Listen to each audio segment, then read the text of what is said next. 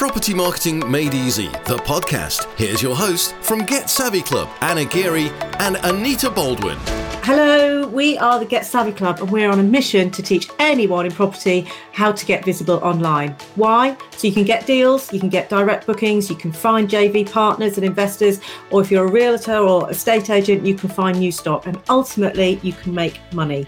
If you would like our help, just message us on info at getsavvyclub.co.uk or find us on social media. Today, and we have with us Ellie Mackay, who has her own pod. She's a podcaster herself, uh, but she's more than that. She's an entrepreneur, done lots of different serial entrepreneur, done lots of different things. She talks openly about her struggles that she's had mentally in the past, postnatal depression and whatnot. I think only like about five years ago or so, she had three young children, struggling on job seekers, wanted to do something, not too sure what. I think husband dragged her along to a property event, which, if you're in property, you'll know a lot of it's about mindset as well. It's not just about, oh, I'm just going to run a property business. You've got to get your head screwed on first. And the mindset side of it really helped her and that sort of changed her around and you'll, you'll hear in the podcast her her story and where she's at now and what she's achieved and, and what she's doing so it's interesting to especially if you're feeling like oh, every day is hard I'm struggling, whatever, this one could inspire you to make you think you can turn yeah. things around. Yeah. At any time, you can make that decision, can't you? Awesome. Yeah, really inspirational. Cool. Let's get into it. If you're enjoying Property Marketing Made Easy, the podcast from Get Savvy Club, use your podcast app to rate, follow, and subscribe. The first time people probably got to know me was back in 2018 when I started putting myself out there online. That whole concept of people need to know who you are in order to do business with you. So, because our primary business at that point in 2018 was property, I was very much putting oh, myself oh, out no. there in that capacity because our business model was kind of reliant on private investment, angel investors, that kind of thing. So having that online, not just necessarily proof, this is probably where I differed from a lot of people in my space who were just relentlessly mm-hmm. doing video walkarounds of three beds or like the um or the keys the yeah keys. i mean I have, I, I, I have done that but i realized kind of very quickly it wasn't me and yeah. you know i mentioned actually it, it, the property was our primary business back then, but we're entrepreneurs, we're business people. We've always had other businesses, an electrical business, a fire business. And I didn't really want to kind of get pigeon-toed to property. But the reality was in 2018, when we started putting ourselves out there, I couldn't do the whole, what do you call it, the, the proving the concept because we didn't have any properties. You know, we did our property training. We were actually pretty aggressive. We bought two properties within four days of uh, completing our training. Oh, no oh, money down, which is a whole obviously money down, just not our money. I was on job seekers allowance at the time, but you didn't physically get the keys to those properties for another few months. So I refused to let that stop me and started talking about the kind of things that I felt I could talk about with authority, which was trying to be a present mum to my three children who were all under the age of five at the time. My youngest was less than a year old while scaling a business and traveling a lot and putting yourself out there for networking events and meetings and eventually public speaking and, and, and the sort of conflict that that causes you. Talking about my, my journey with mental health having been on hardcore medication for best part of a decade and having postnatal depression. So i started talking about things that were kind of relevant to me and i just realized very quickly that actually the more authentic. I know it's a bit of a buzzword at the moment, but the more authentic I was online and the more almost vulnerable, not in a woe is me sort of way, but more of a, you know, if I can do it, anyone can kind of do it. Yeah. It's, it's definitely not easy. I was getting, one, I was getting a lot more traction, which people say is just ego, but I would dispute that because ultimately nobody puts content online for nobody to see it. The more people, the more views, the more eyes you've got in your profile, the more engagement you're getting, the more sort of successful that campaign is, if you like. But uh, I also found that the posts I did when I was sharing that authenticity also helped me get a lot more clients, which was the complete opposite of everything that yeah. everyone was telling me to do in all these courses to do my video walkarounds and people need to like, know, and trust you. But I found oh, actually, are they still teaching that to people? I think so, yeah. Whereas wow. I think people personally buy from people. And of course, you've mm-hmm. got to be good at what you do and you then need to be able to back that up, which is yeah. the second part of the puzzle. And some people are very good online but don't necessarily have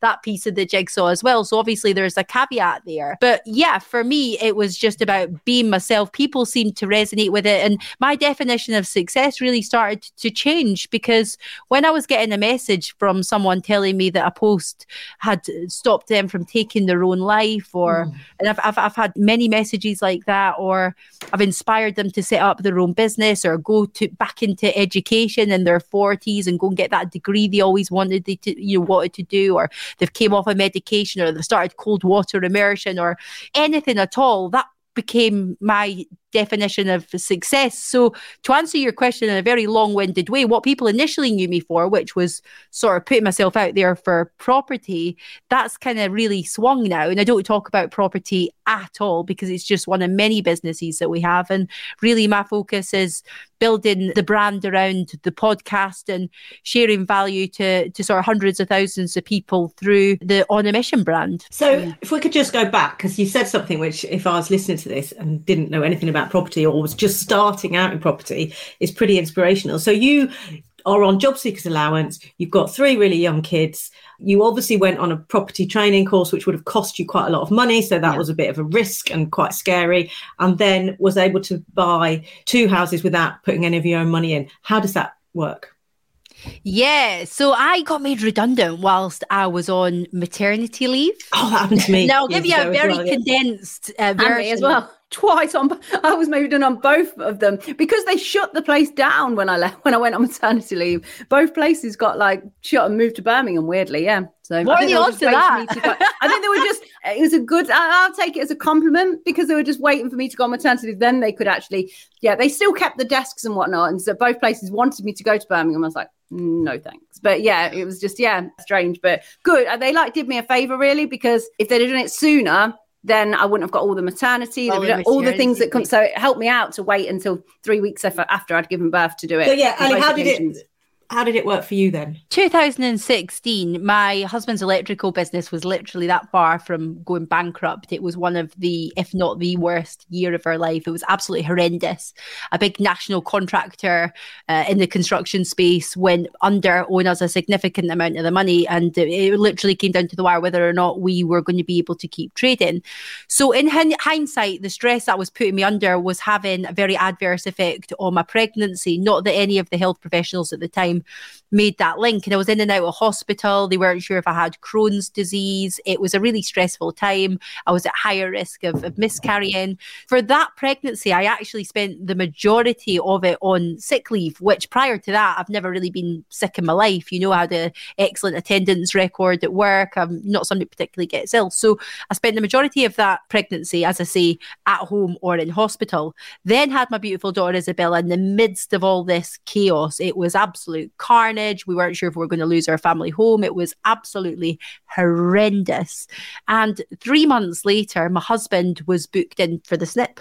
right? We, we got our two beautiful children. We've got all this shit happening, excuse my language, we were kind of done. On the Monday of the consultation, the Friday prior to that, I found out I was pregnant oh, with my third and final, definitely final, a beautiful little boy, Sammy. So I'm a great believer that everything happens for a reason. And oh my goodness, he's he's just the biggest blessing ever. But obviously, at the time when you've still got postnatal depression and all these financial worries, it was it was a bit of a nightmare. So I'm, I'm, I'm ringing up my work and I'm going, look, just to let you know, I'm going to be going on maternity leave. And I think they're thinking, like, oh, she, she's going a bit loopy. It must be the hormones. Are like, Ellie, you've, you've had the baby. You, you know, Isabella, she, she's here. She's a few months old. And I'm like, no, no, this is another baby. So yeah. I was like, oh my God. Um, but yeah, so when I was still on maternity leave for Sam, I found out the whole contract. I worked in the prisons for nine years, working, uh, helping to rehabilitate people and resettle them back into the community. And uh, basically found out I was being made redundant. And quite often, and I'm sure there'll be people listening to this that can resonate, what seems like the worst day in your life ends up being the best because I, I knew resonate, deep yeah. down I was capable of more. I used to be in my early 20s, late teens, early 20s. I was a real high flyer. I had 100 staff working for me. I used to earn really good money. And somewhere along the line, I just got beat down by life. You know, I'll save you the sob stories because everyone's got, you know, plenty of, of, of shit that happens to them. But I ended up just being in victim mentality for quite a lot of years, really. And when I got made redundant, it did kind of ignite something within me. But you know, I mentioned I was on heavy duty medication. My anxiety was really bad at that time. I was having regular panic attacks and struggling to leave the house. So, if it weren't for my husband, I probably wouldn't have even had the confidence to go to Glasgow to do the property training that we did. And I'd love to say we, you know, I've got to be careful because there is a bit of a disconnect between the Ellie that sat here now, five years later, and the Ellie back then. So, I share the story, but it's hard to really connect with the emotion of it because it's almost hard for me to understand how I could have been so low. But I remember just walking through those doors and being physically like shaking and trembling, and the night before being laid in the fetal position, crying, saying, like, I can't do this. Every time I pick myself back up, something happens. I just get beaten back down. I might as well just stay down. I was yeah. really sort of battling those those kind of inner emotions. And I certainly don't want to make out that I did this property training course and then ta-da, life was great because that's when the real work starts. But that is really, I would say, when the this sounds really cheesy, but for want of a better phrase, like the rebirth happened. But it's yeah. down to you, isn't it? Because so many people do property training, but then never actually take that next step to either buy, rent, whatever a property and actually start doing it. So, how did that happen for you? I mean, a lot of the training shit, to be honest. I think people yeah. are sold a dream. Let's be honest. Um, the training I did was really good. It opened my eyes to the different strategies. Bearing in mind, I had nothing to do with the wealth creation space at all. So, a lot of the books that we all talk about really openly on the the mentorship programs, your Tony Robbins, and all of that kind of thing, which is very popular within our space. That was a world that I really hadn't heard of And One of the things that was most impactful to me during that property training, and if you ask my husband, you'll probably get a completely different answer, but it was the fact that the full first day was spent talking about mindset. And one of the coaches, one of the mentors, I think uh, you know him, uh, Anna Billy Farrell. He's uh, a very good friend of mine now. And fun fact, Ellie, today we've got a podcast day, and Billy is one of the ones we are actually doing later today.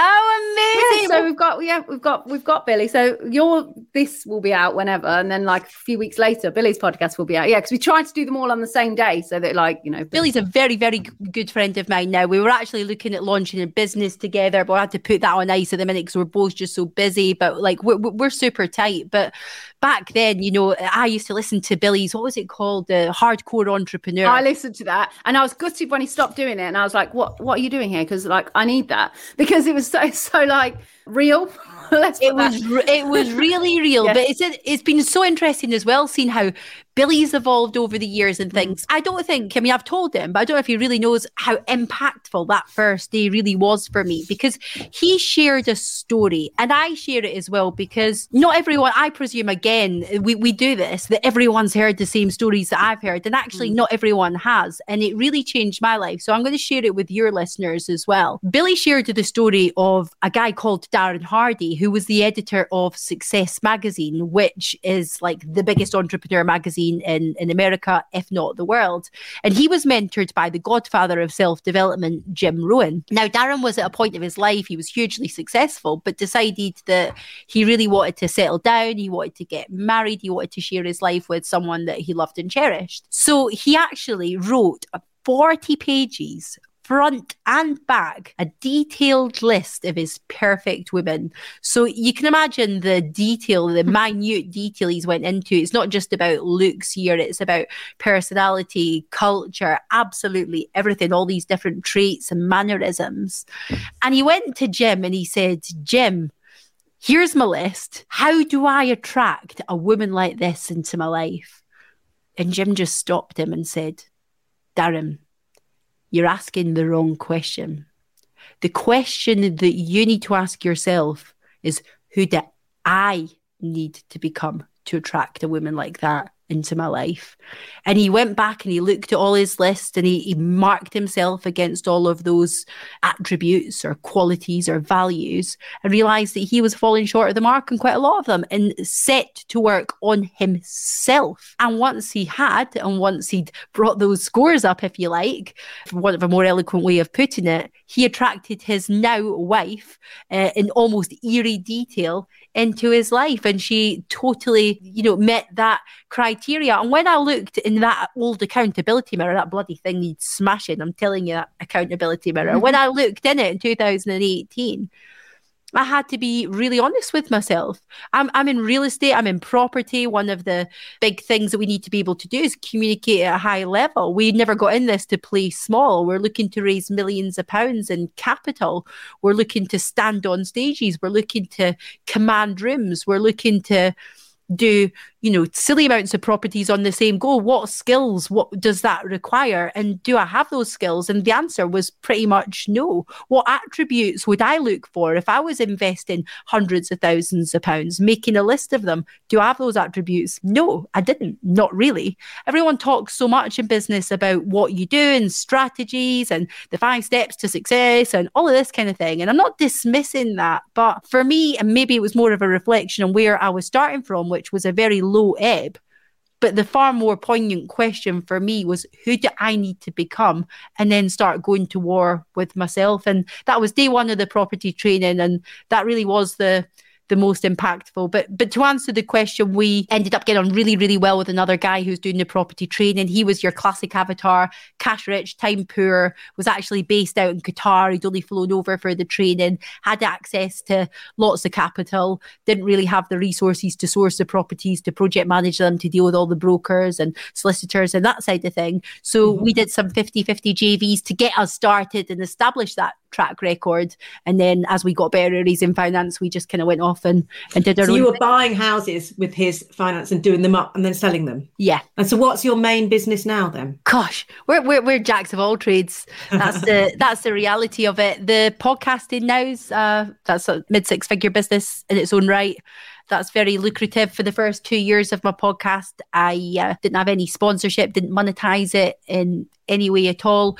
It was actually costing me thousands of pounds to be able to put on the production. I've got a team. I was using media agencies as well, video editors, etc., etc. So I call it a passion project. I always knew I was yeah. going to monetize it, but I just had very clear standards on what I wanted to achieve before I went yeah. down that route. And, and and again, I'm the least entrepreneurial entrepreneur you'll ever meet. So, you know, I'm not necessarily saying I'm the person you would come to for business advice, but for me, it was more important to build a loyal following, a fan base before I started spamming them with ads. And whenever I focus on money as the primary objective, I feel that it takes me away from doing the things that I'm really good at, which is connecting with people, putting on a good show, continually improving. So we might might not have had, you know, we're just looking at how we can get better, how we can upscale constantly, as opposed to how we can chase a shiny penny. But always knowing that when you do that and when you do it well, and when you're constantly connecting with the right people, getting the right information, the right education, uh, the right resources, the right equipment, the, the money side of it will kind of fall into place. But yeah. we also do. So for anyone that wants to listen, what's that podcast called? On a Mission. But we, we do all sorts. My husband, uh, we probably make most of our money through trading trading through crypto. We invest in other businesses. We still have the property business. We kind of wrapped up our electrical and fire business. They're they're technically still there, but they're dormant. We're getting into some luxury SA. We've got three or four high end SAs going through that'll be like five star holiday lets. So that'll be good for another source of income. And then. And will they be in Dubai or is that just. No, they're in the UK. We've got oh, one in Ripon, one in Harrogate, one in. Uh, Whitby, and yeah, we've we've got another holiday let in Gainsborough. We will have once. These are all going through legals at the moment, but yeah, they're going to be our sort of only property piece. Really, we're selling off everything else. Oh, okay. How nice to just have all these different things to do, and the variety is amazing. Who thought five years ago that this is where you'd be today? I do very little, Anita. You know, I see that is even more appealing to me. yeah, I, I, mean, this makes it sound like so. My husband does the property, my husband does the trading, my husband does the credit. You know what I do though? I bring the people. I bring yeah. the people. I bring the money. I bring the ideas. I bring the creativity. It's just a we're like yin and yang. We've got completely opposing skill sets. But I, am not a fan of the whole hustle and grind. And that's not to say you have to roll your sleeves up and do the work when it's necessary. But the best advice I can give anyone is to double down on doing what you love, so it doesn't really feel like work. And I've, I've kind of got this mashed up blended life there isn't really any boundaries if i need to work till one in the morning, I absolutely will. But I'll also take the six week school holidays off and not, you know, think twice about it. So it's yeah, it's I'm great. Complete, with you there. You know, like people that do their nine to five, the weekends off, and they don't work on the holiday. Whereas I work when I need to work, but I also don't work when I don't want to work. And to me, that's like the luxury of being self-employed. So it doesn't bother me that you know, sometimes on a Tuesday we train in the evening. That's absolutely fine. But you know, sometimes on a Wednesday you'll find me just like going shopping because it's quieter than it is on a Saturday or something like that. So it's a luxury, isn't it? Yeah, absolutely. I'm with you 100. percent so, what are the plans in Dubai in terms of um, are you going to set up businesses over there as well, or is that just a case of you're just going to, to live over there? And how, how's how's the process been in terms of getting the children into schools and all of that? Has it been quite straightforward? Yeah, I mean, there's not as much red tape as you'd imagine because one of the big appeals to us about Dubai is that they really support business and entrepreneurship, yeah. enterprise. They celebrate success over there, whereas over here we like to see people succeed until a certain level, but then we don't want them to kind of get, get too don't get too big, don't get too good. Yeah, mm-hmm. people want, yeah, they turn on people disconnect from you, yeah. don't they? It's yeah. um, when they say success is a lonely path, it, it really is, which is why I talk about mindset and ice baths and stuff like that a lot more yeah. than I do about uh, businesses. But everyone who moves abroad must go through this, but really challenging because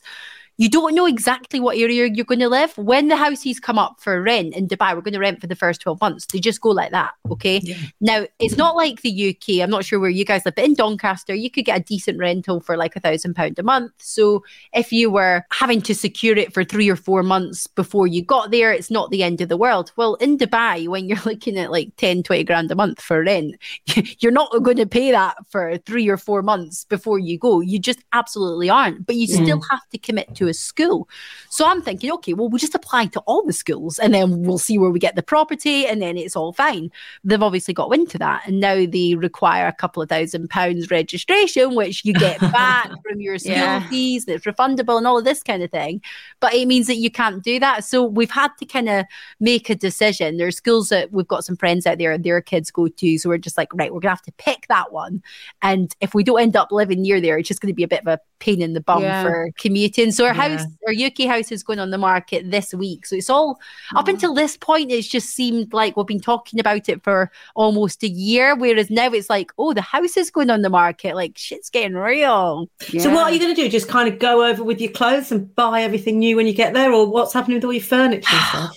Well, again, this is this is the catch twenty two because we were planning on getting it all couriered over there so the kids have got all their home comforts. Yeah. We, when we moved into this, we've only been in this house two years. We bought a lot of new furniture as well. You know, it's like you probably get a fraction what you paid for it. Yeah.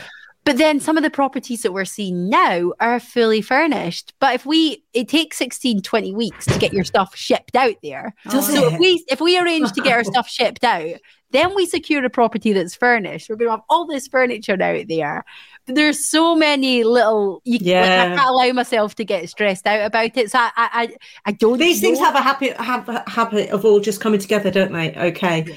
I'm like that. I like to have I like to know what's happening and be able to control it all. And sometimes you just have to go, it'll work out and just let it go work out yeah and, and and to be honest this is you, you know you guys talk a lot about social media and the different ways to monetize it but moving to somewhere like dubai the opportunities are absolutely amazing so yeah. to answer your question we will do property when we're out there but we need to have set up our life in a way that what you're starting from scratch you know what it's yeah. like even with we have a few connections already out there and we're probably in a stronger position than a lot of people. But with any new business, it does take a while. Like those two properties that we bought within four days of doing our property training, just for a bit of realism for the listeners, the money wasn't in the bank for 13 months. We had a nightmare with conveyancing wow. because there were some sort of complications, as happens with property, to do with the complicated vendor situation, some sort of a drama.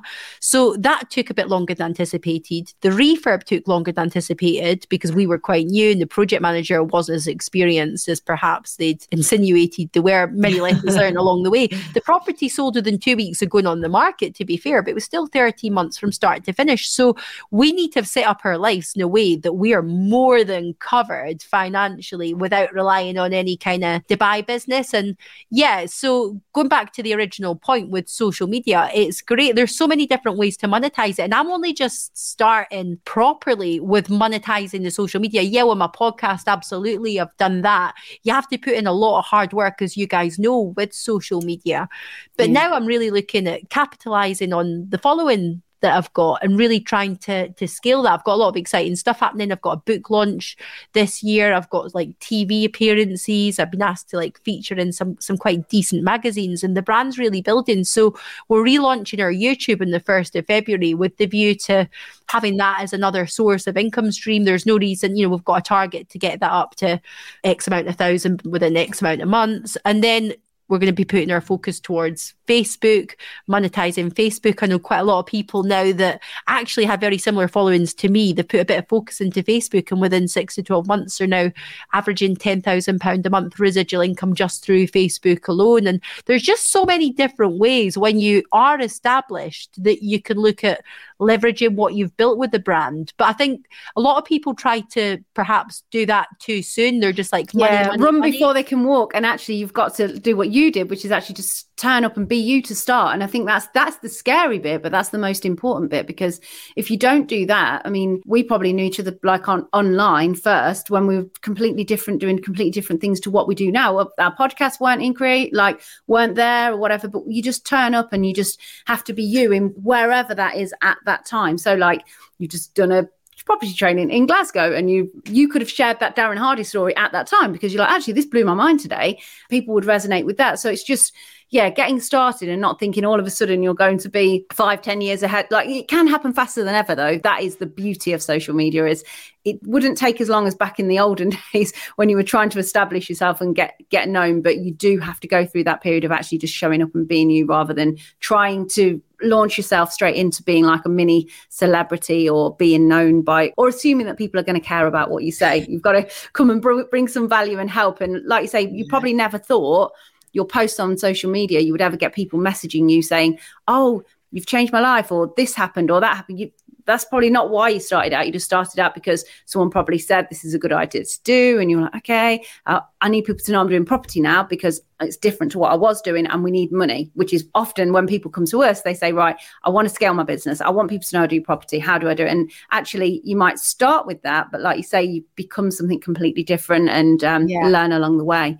I think a lot of people come in come at things as well from a place of desperation because perhaps yeah. that's how the marketing is aimed. It's aiming at people that want to get rich quick or mm. how to become a millionaire within a year and things. And I don't necessarily, there'll be exceptions to the rule, but let's be honest, for the vast majority of us, that's not how it happens. And yeah. like podcasting, like podcasting, like you said there, you've started it because it's a passion project you wanted to do it, you were enthusiastic about it, monetized it later. And I think that's podcasting is exactly the same. People think, I'm going to have a podcast. I'm going to talk about myself. And then yeah. I'm going to make all this money. Like, it's going to be great for me. I'm going to make all this money. And like, no, you need to show up for the right reasons to start. We say, listen to the podcast if, if you want to make money with marketing, but you don't have any money because you can get lots of tips and help and inspiration from it without needing to pay anything. And that's kind of why it's there to start. But yeah, people think it's going to make me a ton of money and it, it won't start. You, it's a bit like childbirth. You have to leave your ego at the door yeah. with social media, don't you? Because yeah. the amount of times I'm putting down war and peace, heart, soul goes into a post, and then it's like, ah, a cheers, mum, for liking my post. And yeah, exactly. I don't care what anyone says. At least your ah. mum's on social media, my mum's not. So it's like nothing. I, I, block, I blocked my mum. I had to oh, block her because she, she was writing oh. comments on my post like, oh, that's my little brave bear. I was like, what the oh, fuck, mum? No. we actually yeah. say that because actually the harshest critics are those ones that are normally closest to you or maybe not even critics but like like that uh, and I have the same with my brother. Like I'm like I'm good because sometimes he'll go, "Hey, love you, sis," and I think, "Hang on, I've just put out about this and you've just randomly put put something on there." So yeah, sometimes you do have to block people in your family, don't you, or friends, or or people that aren't aren't serving the cause of what you're trying to well, do. They, they block bad. you as well. I think so. There's yeah. just just a couple of points for your listeners one of the best bits of advice I can give you is to start putting yourself out there before you need to, because all too mm, often yeah, people start yeah. posting when they're looking for finance or they're looking for podcasting, whatever it is that you're looking for in your niche, in your sector. You know, you, you need to warm people up. You need to be doing yeah. it for months, if not years prior to that. And I don't think I'm particularly okay. I'm I am gifted on social media. Am I the most gifted person on social media? Absolutely not. But I tell you one thing that I am and it's consistent, especially yeah. in those early days. Too many people look at social media and building the brand as a nice to have. But we all know the story. Like, do you look at Richard Branson on Instagram or TikTok? Compared to Virgin. He has got millions of followers, whereas Virgin only have a few hundred thousand. Yeah. It's the exact same with Elon Musk and Tesla or SpaceX. People want to kind of know that person. And the only way they can do that is from you showing up every single day, even on the days where you don't particularly feel like doing yeah. it, and understanding that it is the real work because this is the feedback I get off people. Yeah, I'm too busy doing the real work to sort of muck around on LinkedIn. It's like, well, I raised four million pounds in private finance in my first 18 months have been on LinkedIn. So I don't know how you define real work, but when I say I'm not that busy, that's because I'm too busy being efficient and having yeah. lots of quality time relaxing. Whereas these busy fools don't have time for LinkedIn. So what they're doing instead is traveling up and down the country to a million networking events and client meetings and spending hundreds of pounds, thousands of pounds on travel expenses and have been away for their family to get the exact same result that I'm getting by doing one or two posts a day. So I don't know how you, other people define work, but I think that's something I'm pretty good at is working smarter, not necessarily harder. Yeah. And uh, you know, a lot mm. of people, I think, if they took that approach and they weren't disheartened when they don't get the traction other people are getting, because it's demoralizing. We all compare, don't we? We're not meant to, but we look at what other people are doing, and somebody else might be putting out content, and you think, well, that's not even as good as my content. She's got 3,000 likes on her post, and I've had 20 likes. And yeah. we're a bunch of big kids looking for validation sometimes and you see yeah. people starting and then stopping but it always reminds me a little bit of that if you've seen that picture of the guy with the pickaxe and he's been mining for gold for years and yeah. eventually he turns around he's like i'm done and just if he'd went unbeknownst to him if they just went another couple of inches the treasure trove's just kind of there and i always feel like that with social media you don't know who's watching there's always exactly. lurkers and also some of the success like you'll probably tell for me, raising finance is how it started out. But my eyes light up when I start talking about the other opportunities I've got from social media, the connections I've had, the people that reach out to me and for example, the editor or editor in chief of Entrepreneur Magazine, which everyone's heard of, he's coming on my podcast and connected with me and messaged me because of a, a post I did. I've had Elena Cardone men- like messaging me on multiple occasions from my, my LinkedIn posts and all these amazing people who yeah would you just would never have heard of me. And the other thing as well, even people that don't actively follow you, they will check you out. It's like for a podcast, for example, you know, because you guys are in the podcasting world, depending on that, this is brutal, and I'm not necessarily saying it should be like this, but people want to know your download numbers. When they're at a certain level, they want to know how big your email list is. Yeah. They want to know how big your social media following. Like I'm negotiating with Grant Cardone to come on the podcast at the moment. They want like everything. And if you're just somebody that's got 100 followers, I, um, don't shoot the messenger, but you're not ever going to get Grant Cardone in your podcast. No,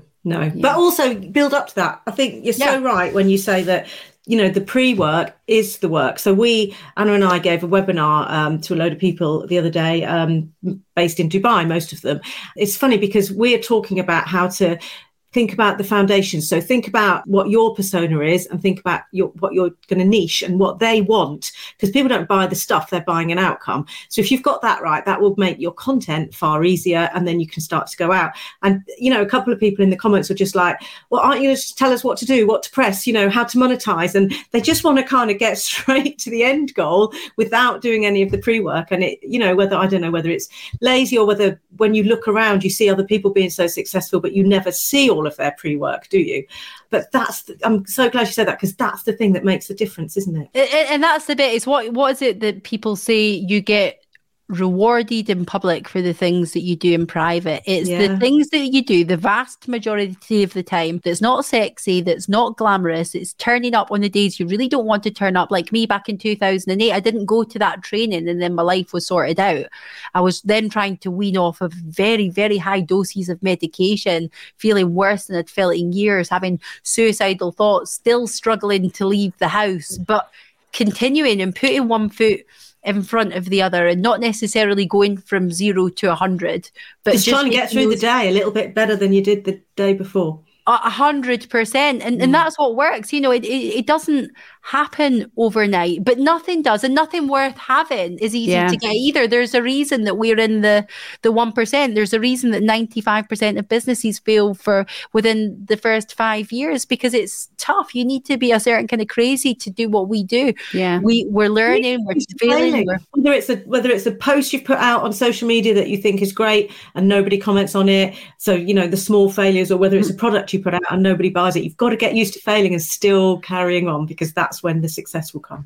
Do you know that Winston Churchill said that success is bumbling from one failure to another with yeah. no loss of enthusiasm? How much yeah. does that resonate? Yeah, yeah definitely. Right. Yeah, that's me. You put a thing about failing, didn't you, on LinkedIn the other day, Ellie? And I put, well, I'm quite surprised how much I've failed already, and it's like day 17 of the year, like 17th of January. Or and actually, that was the morning of that day that I put that as well. I was like, oh, I'm doing well. I've actually going to like all out to get like more no's this year as well because obviously all the no's lead to the yeses don't they? So i'm like creating a collection of no's um, which sa- it sounds negative but actually isn't because actually when you when you look back you think oh okay that's and, and then it's quite surprising when you're all out trying to get like some no's and then people are saying yes along the way. It's like oh well one of the things we say to our clients is what if i told you categorically you have to get 20 no's and then you'll get a yes you know, how would that change how you behave? And they're like, well, I'll go out to try and get those no's really fast and start asking people for stuff all the time because the quicker I get those no's, the quicker I get to the yes. And you think, okay, exhibit that behavior, and that's exactly what will happen. That is so, so powerful. Richard Branson talks about this as well. He's like, look, I have failed mm. way more than I've succeeded, but you actually don't. don't, don't if it. you look at people's yeah. ratios, the key is to take the blooming action. That is the truth. Yeah. It's not people sit, sitting on their laurels, whatever sector it is. I mean, times are crazy right now, but there'll always be something. There are always going to be like economic downturns or upturns or wars or pandemics. Like the last three years has taught me to just constantly expect the unexpected. But the people who are getting ahead are not the ones that are waiting for everything to be great before they take ducks in a row. Yeah, and it's what you said earlier about um, people waiting until those ducks are in a row. So and and then they go out and so ask for money, or and actually we speak. We get a lot of people say, "Oh, I just need to launch my website, website, and then yeah. then I'm going to get out and so." And you're like, oh, "No, just then, get out there." No, my website's done, and no one will care because you know they don't know who you are, what you are about. Audience, you know, yeah. it doesn't mean anything. You've spent like thousands of pounds on this great website that looks brilliant, but no one knows who you are or wants to go click and, and, and I, find out it. I was going to say, I sort of describe it as your shop window. Yeah. And what I say is, it doesn't matter how good your display is on that front window. It doesn't actually matter how good your products are, the quality of your products, how amazing the customer service within your shop is, how well priced your stock is if nobody is walking past yeah. that shop window, it's all completely irrelevant.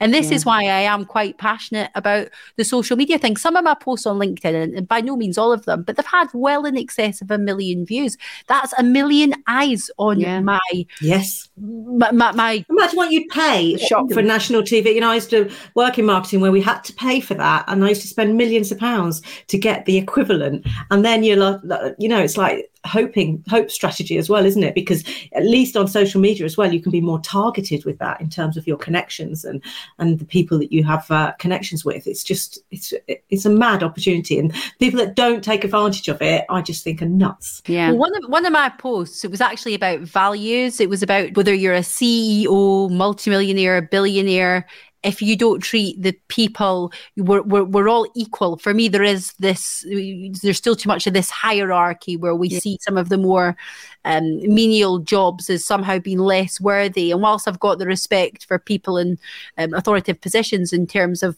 what that it, it, takes to get there. If you're somebody who speaks to someone else in a derogatory manner, then to me you're not a successful person and you're not someone that I want to collaborate with and do business with. Now this particular post went over a million views and I actually had and we've got a very stringent process then before we pick up the phone to people. You can't just jump on a call with us. But we had 70 qualified leads as in actual calls, people that had shown us proof of funds, that already jumped through loads loads of hoops and given us their ID from a compliance point of view, filled out multiple forms. 70 qualified phone wow. calls off the back of people wanting to invest in our property business on a post that was talking about values with no mm. reference to property whatsoever. But no, plus no that, you've done all the pre-work. You've built the know, like, and trust in everything else you've done before that as well. So that's the trigger that's made them contact you, but mm. everything mm. else you've done has, has, led up to that. So you um, need, if you haven't got started and you're listening, watching yeah. this today, just get started. Is what I'd Put say. Get started because then, Put one post out and prepare that it'll go nowhere and hardly anyone will see it. And maybe yeah. tomorrow be a little bit better, and the next day a little bit better, and that's yeah. the thing. you know anyway. find as well that this is a bit of a bugbear of mine. So like when you do sit down, because I write all my own content, I have people that help out my social media and things, but my written format that goes, you may tell by the typos, it goes out on my LinkedIn and my, my Facebook. That that is still all me. Genuinely is all me, and I'll I'll sit and spend because you're not always in flow banging things out. Sometimes yeah. you're like you have to push through. Again, if you just wait for that time. inspiration, you're waiting for the cows to come home. It's like, well, I need to yeah. put out a post. This is the time I've allocated to do my social media, so I'm I'm going to come up with something. So you have certain processes that you go through that might help to inspire you, etc., etc. You put something down, and you've spent you know, half an hour, an hour even putting this post together. Like I say, you'll get very minimal engagement. And then you'll just do one a bit later on, like the dog jumped up on you, something yeah. like, oh, working from home, can't get anything done, got the dog sat on my lap. And it'll go nuts. It'll go yeah, nuts. And you think, oh, that time I spent on that other post and nobody cares. Yeah. But that yeah. again, that's one of the secrets that we teach to people is that it doesn't have to be quality. Just put something out super fast and get, and they're like, well, how's putting that out going to help me to you know sell whatever and you're like it's not what it's going to do is going to get eyes on you and it's yeah. going to get that platform to think oh people like this person's post so the yeah. next time you put something out yeah. it's going to make a difference they, to you if they interacted with the dog one likelihood is then that they'll see that other one that was more thought out like because they interacted with the dog one so it kind of helps yeah, but yeah good. so anyway two questions we ask every single guest are firstly to recommend a book that has helped you along the way my favorite book. I'm actually just reading the um, the second one at the moment. It's David Goggins, Can't Hurt Me. Oh. Absolutely incredible book. Incredible. It's just all about mental resilience. It's about building your emotional intelligence. It's hardcore. It's not about accepting your own BS, and it's about just moving out of that victim mentality. I, I feel that David Goggins has been in such a process with his own life where he has not just dealt with trauma, but he is dealing dealing with the things in his head in a way that our psychologists and our psychiatrists and our pharmaceutical industry can never understand. So to me, he's an absolute inspiration. I'm halfway through his second book at the moment. So Can't Hurt Me. Everyone needs to read it. It's amazing. Yeah, definitely. And then the second question is what makes you savvy? My gut instinct is like, oh, what am I savvy at? You know, I don't particularly, I do consider myself a bit of a jack of all trades, master of none. What I'm very savvy at is getting around the right people, getting around people that are far, far, far more savvy than me. Yeah. And, and from a very early point, you know, I mentioned there about the social media. I'm observing what everybody else is doing, that 99% of other people are just darting around the country constantly, going to all these, and I, I, I mean this without causing offense, but quite low level networking events, you know, where everybody. Because it makes them feel busy. It it makes them feel busy, but what are they actually achieving with all yeah. these breakfast meetings and coffees and bacon sandwiches and things? And I just thought, nah, you've got it, it's saturated. You've got all the fish are in the same pond. I thought I need to be playing in a different pond here. I need to be playing in a different league. So again, when we didn't have the resources, I'm, I'm, not recommending other people do this, by the way. I'm just telling you what we did. We went all in. We sold our family home. We moved into a rental. We invested that into our property business, but we also invested that getting around people, paying for education, paying for high level masterminds, not always to learn, but mainly to connect. I mean, obviously yeah. to learn as well, but to grow through other people's success and recognize that I wanted to to be around uncommon people who were achieving things that we were yet to achieve. And yeah through doing the podcast, that's just taken that to a completely different level because now instead of paying hundreds of thousands of pounds in mentorship, I can access some of the best, most brilliant minds in the planet and pick their brains, ask them whatever questions I want, share that with my audience, which is obviously creating an immense amount of value. But on a personal level, I'm uh, one, I'm learning and I'm growing, but I'm also making friends with these yeah. people. You're connecting with some great people, aren't you? That you would like say you'd never get an hour of the time otherwise. You wouldn't have. I mean, I've had like um, you know, jo- Joe Foster. Uh, founder of Reebok. They've been around for dinner. We meet them fairly regularly. Loads of my guests, Mark Victor Hansen, the author from Chicken Soup for the Soul, him and Jack oh, Canfield, yeah. the best-selling author of, of all times. And See, Chicken Soup for the Soul is a great story of um, not accepting failure. Didn't he try to get that published like 300 times? Yeah, it was over 350 times. So one of the things yeah. he did, Anita, and, and he's became a friend of mine. You know, mm. he's been on the podcast a couple of times. Him and his wife, Crystal, they're actually helping me with my book. They're, they're publishing my book for me. Wow. Another great, great connection I just wouldn't have had if it weren't from the podcast. He put me in touch with John Demartini and what have you. But he was rejected 350 times. And what Mark decided to do was to interview. He was like, okay, very smart guy. I need to see what other successful authors are doing differently, people that have clearly already been through this public uh, process and been published. So he set about and went to interview. A lot of people don't know this part of the story. He went and set out to interview 100 best-selling authors so that he could obviously have that conversation with them and do a deep dive into what they were doing differently and i just That's thought great. wow very powerful yeah. message there yeah definitely yeah, yeah. fabulous interesting stuff and hopefully inspired people to keep going yeah, well, there's been some good, good comments, and we're doing this live as well as the podcast. And there's been some, you know, in, uh, pod, some uh, comments that have been quite positive, which is brilliant. So, if people are watching this now or listening to this now and they want to find out more about you, where's the best place for them to go to, Ellie? The podcast uh, is we have conversations like this, really engaging conversations. The podcast not about me; it's about the guests. I've been blessed to have some incredible people, some of which I've mentioned today, but there's been so many more thought leaders, people that are at the top of their industry, not just in business, but whether that be spiritually, health, people who know what what it takes to get a book published.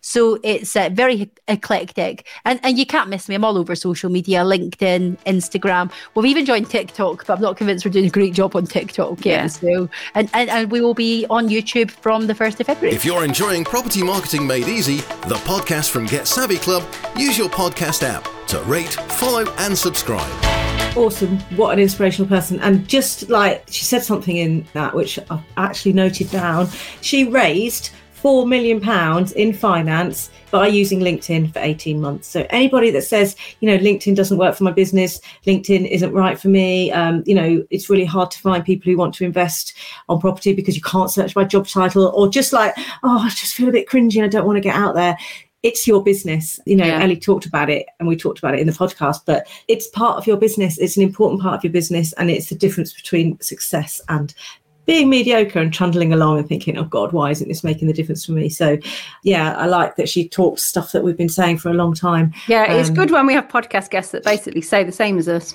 in their words. And we're like, they're like, yeah, that's right, guys. So you do if you're not sure how to do it, you need to reach out to us we will show you how. So yeah, it's pretty cool. But I also think that what she talked about, and I, I think she's probably quite modest about it, but what she did is, you know, during an extremely difficult time, she turned her life around, but she took action. And, mm. you know, she said the first deal it took 13 months to get a return on. That must have been quite a frightening 13 months thinking, yeah. shit, you know, they've sold their house, they're in rented.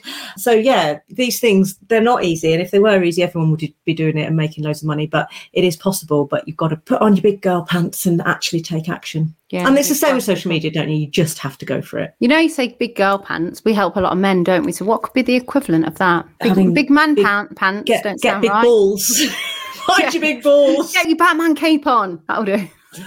anyway, yeah, think like Batman or whatever you need to do. Whatever. But, you, you know, if you want to wear big girl pants, you can wear big girl pants. You can still, boys. yeah. Anybody can. Yeah, yeah, you can. Just get out there and do it, make it happen. Yeah. So, if you would like to win the book that Ellie shouted out, which can't escape- hurt me. Oh, David Goggins one. Yeah, that was it. Mm. When I read that, I read it on Audible while I was attempting to do some running and I was only running for like 25 minutes every day in December. He's in my ear talking about like how he's broken his leg and still running or, or doing like ultra marathons days on end. And there's oh, me just, do, annoying, just doing it? 25 minute. No, it was good because I was like laughing at myself thinking if David, David can do all that, sure I can do a few more steps back to the house. Yeah. Jogging steps back to the house. So cool. If you think you want to do more in property, but you don't know where to start, then contact us. We can help you get visible and, you know, find that investment out there on LinkedIn. It's out there. In a, in a more interesting way than just a um, social media post with you holding some keys of your oh, most yeah. recent property. Don't do it. See you later. Bye. Bye. That was Property Marketing Made Easy, the podcast from Get Savvy Club. If you enjoyed it, connect with us on social media Just search Get Savvy Club.